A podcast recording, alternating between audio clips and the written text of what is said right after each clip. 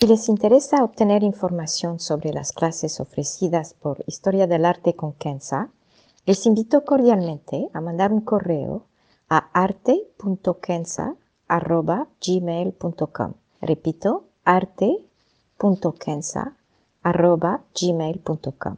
Muchas gracias. Hey, I'm Ryan Reynolds. Recently, I asked Mint Mobile's legal team if big wireless companies are allowed to raise prices due to inflation. They said yes. And then when I asked if raising prices technically violates those onerous two year contracts, they said, What the f are you talking about, you insane Hollywood ass? So to recap, we're cutting the price of Mint Unlimited from $30 a month to just $15 a month. Give it a try at mintmobile.com slash switch. $45 up front for three months plus taxes and fees. Promo rate for new customers for limited time. Unlimited more than 40 gigabytes per month. Slows. Full terms at mintmobile.com. Historia del arte con Kenza.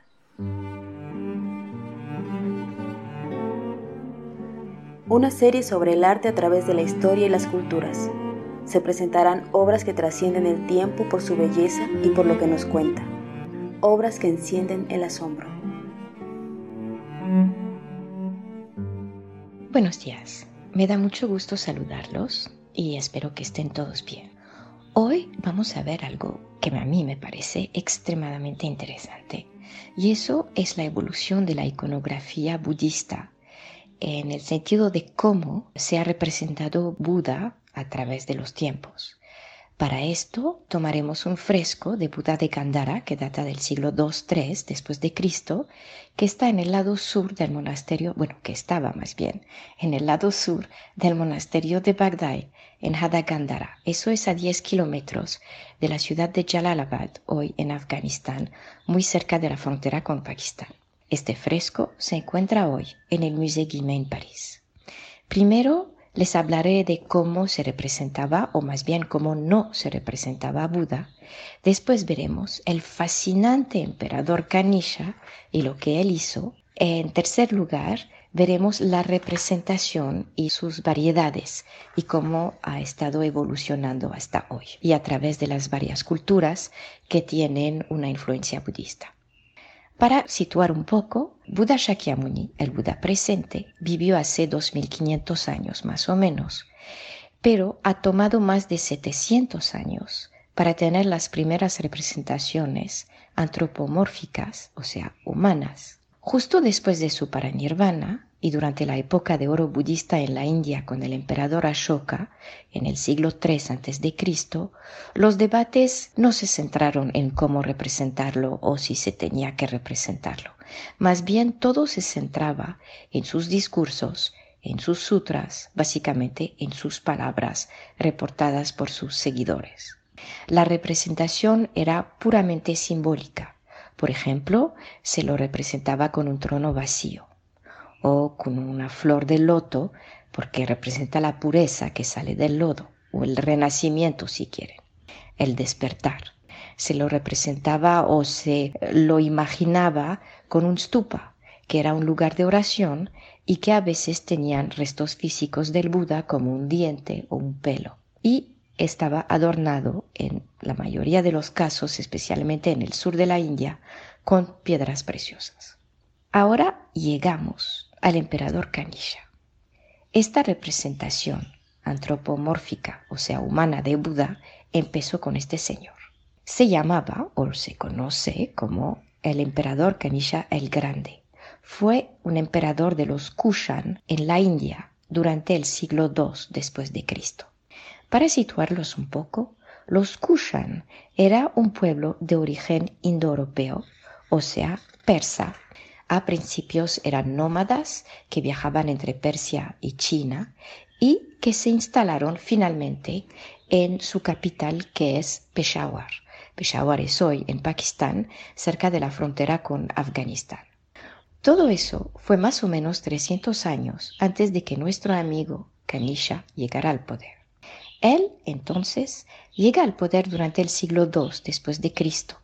Fue un gran emperador que entre sus logros extendió el imperio hacia el sur, creando la ciudad de Mathura Hoy en el Uttar Pradesh, cerca de Agra, donde está el Taj Mahal, a unas horas de Delhi, fue un precursor de la ruta de seda a través lo que son hoy Pakistán, Afganistán y parte de Asia Central, y con el ejemplo de los griegos empezó a crear monedas con su efigie. Kanisha estaba muy interesado en la religión y pasaba de una a la otra, como lo demuestra las varias monedas de su tiempo, la mayoría existentes en el British Museum, porque en cada moneda, dependiendo de la época y de su pensamiento religioso, cambiaban sus atributos. Primero seguía el culto de Zoroastro, entonces había fuego en las monedas. Después pasó a adorar Mitra, un dios persa, y aquí estaba la imagen del toro sagrado. Después pasó al culto hindú, y aquí había representaciones muy similares a Shiva, con varios brazos, un tridente, etc. Y finalmente pasó al pensamiento budista en los últimos diez años de su reino y de su vida.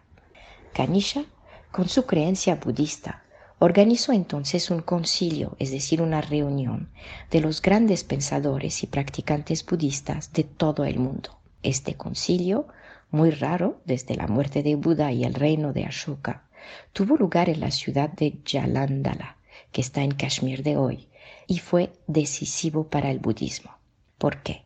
Primero, el concilio logró transformar lo que antes era una filosofía en una verdadera religión, en abrir la puerta al Mahayana, es decir, el vehículo grande, con su organización sacerdotal, sus libros, sus estudios y en lo que nosotros nos concierne, claro, una iconografía.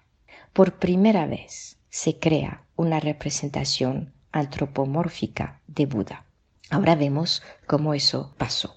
Bajo la tutela de Kanisha entonces y el concilio se desarrollaron dos escuelas, una en Mathura. Aquí tenemos elementos típicamente hindúes, como la posición de meditación, los mudras, es decir, los gestos de la mano, el pelo en alto sobre la cabeza como Shiva, símbolo de despertar, etc. En Gandhara, es decir, en Peshawar, que era la capital del imperio, en lo que es hoy Pakistán, cerca de la frontera con Afganistán, aquí tenemos representaciones más al estilo greco-romano. Acuérdense que la región fue conquistada por Alejandro Magno unos siglos antes y la cultura se quedó. Aquí tenemos caras definidas, tenemos una ropa larga y suelta, tenemos un aspecto más humano que divino de Buda, como se puede ver en este fresco que se presenta aquí. Ahora vemos un poco la evolución de la representación. A lo largo de los siglos y dependiendo del contexto cultural y geográfico, se ha ido modificando esta representación de Buda. Cabe ver el contraste entre el Buda extremadamente sencillo zen de Japón y el muy colorido con joyas y símbolos de Tíbet. Pero no obstante el lugar o la época, hay por lo menos 32 atributos, o lo que se llama en hindi lakshana, que no pueden ser cambiados. Entre ellos se encuentran los pies planos, los dedos elongados en mudra o no, una espalda derecha, el pelo en alto, que es la representación de la iluminación, lo que se llama un torso de león, es decir, abierto y recto, etc. Las posiciones pueden variar. El Buda puede estar sentado, meditando, puede estar de pie, predicando o puede estar acostado en paranirvana. Para que sepan, este símbolo de las orejas elongadas, que es un símbolo que recuerda las joyas pasadas de su juventud como príncipe y también simboliza el hecho que él puede oír el misterio del divino, no son obligatorias. Por eso no se encuentran en todas las representaciones.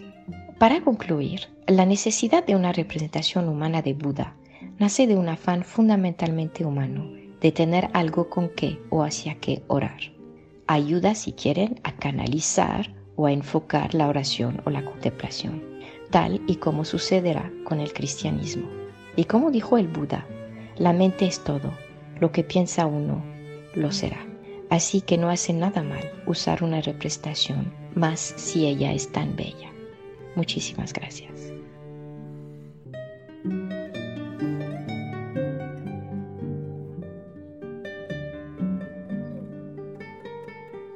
Historia del arte con Kenza.